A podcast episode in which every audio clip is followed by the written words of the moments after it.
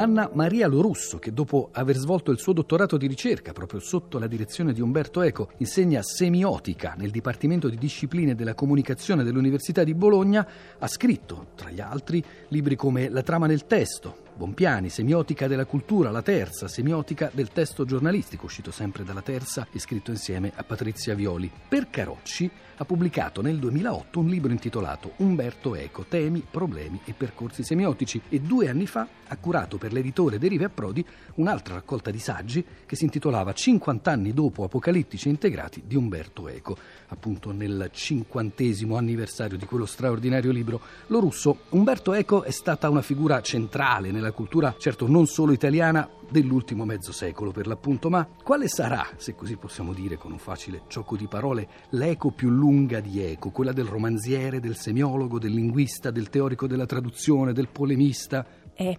ovviamente la risposta è molto difficile. Io credo che sicuramente l'eco romanziere eh, resterà, non potrà che restare non solo con il nome della rosa, che certamente però ha segnato insomma, uno spartiacque nella narrativa contemporanea, ma anche con i romanzi successivi però non ho dubbi anche sul fatto che Eco resterà come studioso e come uno studioso di semiotica sui generis e direi unico in questo ambito disciplinare perché non solo in un certo senso lui ne è stato il padre, uno dei padri fondatori, però soprattutto l'ha declinata interpretata la semiotica in tante direzioni e secondo le sue varie anime, per cui Eco era anzitutto filosofo e questa vocazione filosofica è sempre molto presente nei suoi scritti teorici. Nel suo libro Anna Maria Lorusso lei individua cinque filoni di ricerca, se non mi ricordo male. Sì,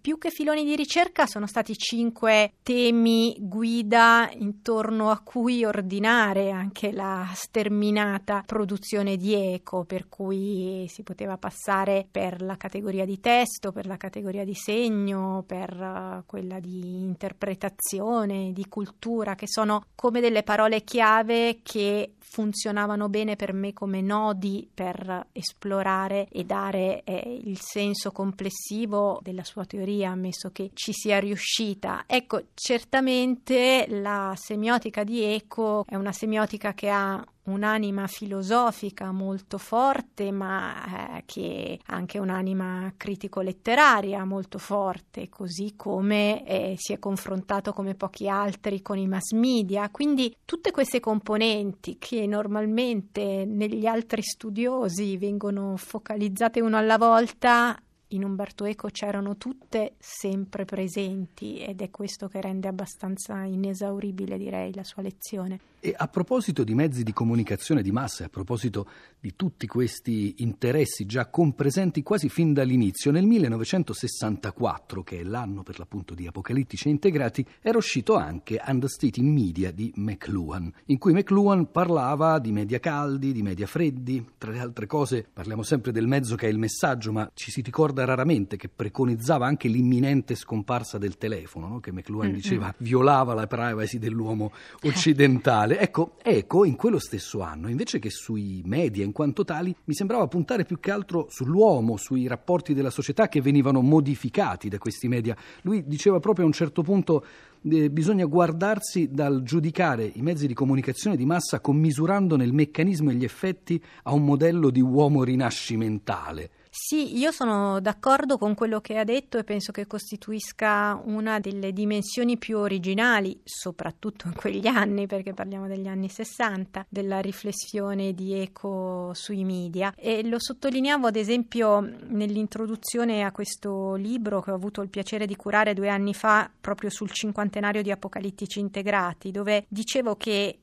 Eco, con grande originalità in quegli anni, si poneva già il problema del consumo e della traduzione dei linguaggi nel passaggio e nella circolazione da un medium all'altro, che è una cosa su cui oggi è abbastanza consueto riflettere, si parla di intermedialità e di appunto eh, linguaggi che si ibridano, ma nel 64 non era così l'attenzione era ancora fortemente concentrata sui singoli media, sulle loro caratteristiche tecniche, vorrei dire, cosa che certamente non, non è trascurabile, però ecco, eh, lo sguardo di Eco era molto più interessato a come i linguaggi una volta immessi nel circuito sociale e culturale cambiassero, si ibridassero l'uno con l'altro, si traducessero l'uno nell'altro. Quindi c'era un'attenzione, ripeto, alla intermedialità e al consumo, alle pratiche di consumo culturale che davvero, era davvero antilitteram per l'epoca.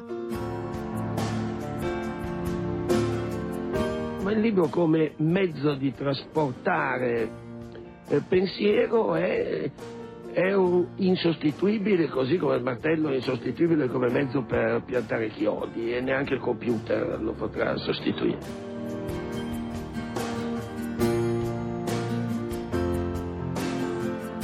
Lei diceva prima sarà l'eco narratore probabilmente a rimanere più di tutti gli altri, ma come mai Eco esordisce come narratore con il nome della rosa con un'opera chiusissima, proprio lui che aveva predicato e aveva insegnato agli altri l'idea di opera aperta. Eh, non so se sono d'accordo nel ritenere eh, il nome della rosa un'opera chiusissima. Certamente da certi punti di vista lo è, nel senso che è anche un romanzo a suo modo molto tradizionale che rispetta la chiusura di un thriller, direi, tradizionale. E, però poi sappiamo, è una delle cose che è stata detta più spesso, che eh, i livelli di lettura del nome della rosa sono veramente molteplici ed evidentemente sono stati ciò che che hanno costituito la base del successo planetario del nome della rosa e quindi attraverso tutte queste molteplici letture che un romanzo come quello consente, beh, l'opera si apre, si apre moltissimo e in realtà quello che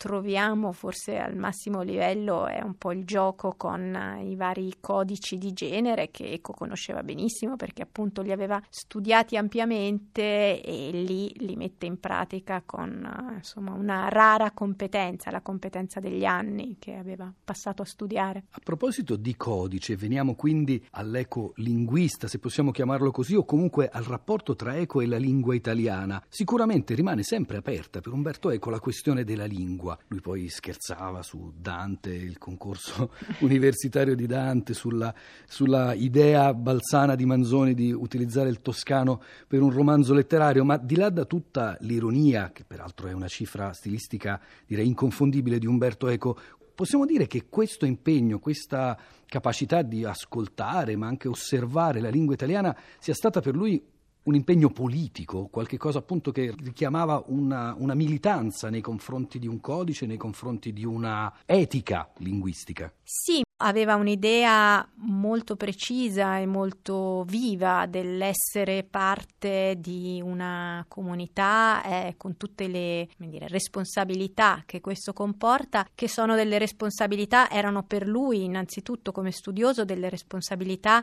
di coscienza, di consapevolezza e di memoria. E eh, nell'attenzione alla lingua che lui aveva queste due componenti secondo me erano sempre cruciali. Da una parte appunto la coscienza la consapevolezza anche dei cambiamenti nell'attualità per cui Eco era un osservatore attentissimo era un osservatore di come cambiava la lingua media. Ad esempio era un grande fruitore di televisione che è sempre naturalmente uno specchio molto rilevante da questo punto di vista del cambiamento degli usi linguistici politici, ma era un osservatore di tutto, molto spesso faceva osservazioni su come cambiassero i gesti delle persone per strada. Quindi da una parte questo era proprio un, un impegno di lucidità, diciamo, dall'altra c'era un discorso di, di memoria che per lui è sempre stato fondamentale e molto spesso anche negli ultimi anni lo ribadiva, non possiamo essere appunto consapevoli della cultura a cui apparteniamo se non abbiamo anche coscienza degli strati precedenti precedenti. Io su questo in particolare ho lavorato forse un po' nello specifico con lui perché la tesi innanzitutto di laurea che ho fatto con lui prima di quella di dottorato era sulle metafore, quindi lavoravamo proprio sulla stratificazione degli usi linguistici e quindi insomma so quanto tenesse appunto al fatto che ci fosse coscienza e memoria degli usi precedenti, perché solo da qui deriva appunto una ricchezza e una responsabilità attiva. Anna Maria Lorusso, un'ultima domanda anche partendo da questa frequentazione che l'ha portata ad avere Umberto Eco prima come relatore della tesi sì. di laurea e poi come relatore della tesi di dottorato. Appunto Eco tendeva a fustigare sempre con il suo sorriso, però i vari esatto, attimino, quant'altro, soprattutto nelle bustine di Minerva. E allora la domanda, la curiosità che sorge, ma nel parlato di tutti i giorni, cioè nelle chiacchiere fatte a pranzo o al bar, aveva anche lui qualche tic linguistico? Anche Umberto Eco cadeva ogni tanto in qualche tormentone. No, non ne ho memoria. Aveva appunto evitava in modo, in modo, molto accurato i tic linguistici ed era veramente instancabile nel denunciarli eh, nelle persone con cui parlava, per cui non, non gliene sfuggiva uno e da questo punto di vista era davvero simpaticamente impietoso, però no, non ricordo di averne sentiti in bocca lui. Quindi il problema era l'opposto opposto, stare molto attenti a come sì, si parlava. Certo, questo credo che fosse un po' insomma, la preoccupazione di tutti i suoi interlocutori, dopodiché se lo si frequentava abbastanza regolarmente, come dire, ci si abituava e insomma ci si abituava anche ogni tanto a qualche battuta, naturalmente, qualche battuta ironica eh, su di sé, viceversa chi lo vedeva meno di frequente molto spesso viveva ogni incontro con lui come una specie di esame che insomma era un effetto abbastanza abbastanza comprensibile, però poi lui era anche una persona che in realtà sapeva apprezzare e valorizzare moltissimo chi aveva di fronte, quindi ho avuto uh, come dire, l'impressione esame molte volte, ma non ho mai avuto l'impressione di un di un professore che non ascoltasse o che non sapesse apprezzare e questo era, in questo era straordinario.